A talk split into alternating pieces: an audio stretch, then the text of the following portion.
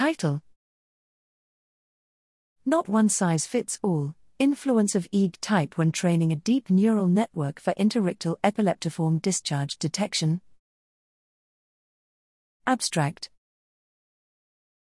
Objective Deep learning methods have shown potential in automating interictal epileptiform discharge, IED, detection in electroencephalograms, EEGs. However, it is known that these algorithms are dependent on the type of data used for training, and this is not currently explored in EEG analysis applications.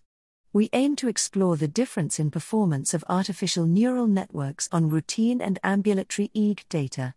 Methods We trained the same neural network on three datasets 166 routine EEGs, VGGCR, 75 ambulatory EEGs, VGGCR, and a combination of the two data types, VGGCC, 241 EEGs total. These networks were tested on 34 routine EEGs and 33 ambulatory recordings. Sensitivity, specificity, and false positive rate, FPR, were calculated at a 0.99 probability threshold. Results The VGGCR led to 84% sensitivity at 99% specificity on the routine EEGs, but its sensitivity was only 53% on ambulatory EEGs, with FPR greater than 3 FP per minute. The VGGCC and VGGCA yielded sensitivities of 79% and 60%, respectively, at 99% specificity on ambulatory data, but their sensitivity was under 60% for routine EEGs.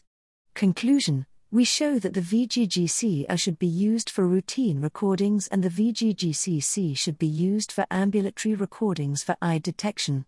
Significance As different networks work better for different types of data, algorithms should be trained with the same type of EEG data they will be applied to, either routine or ambulatory.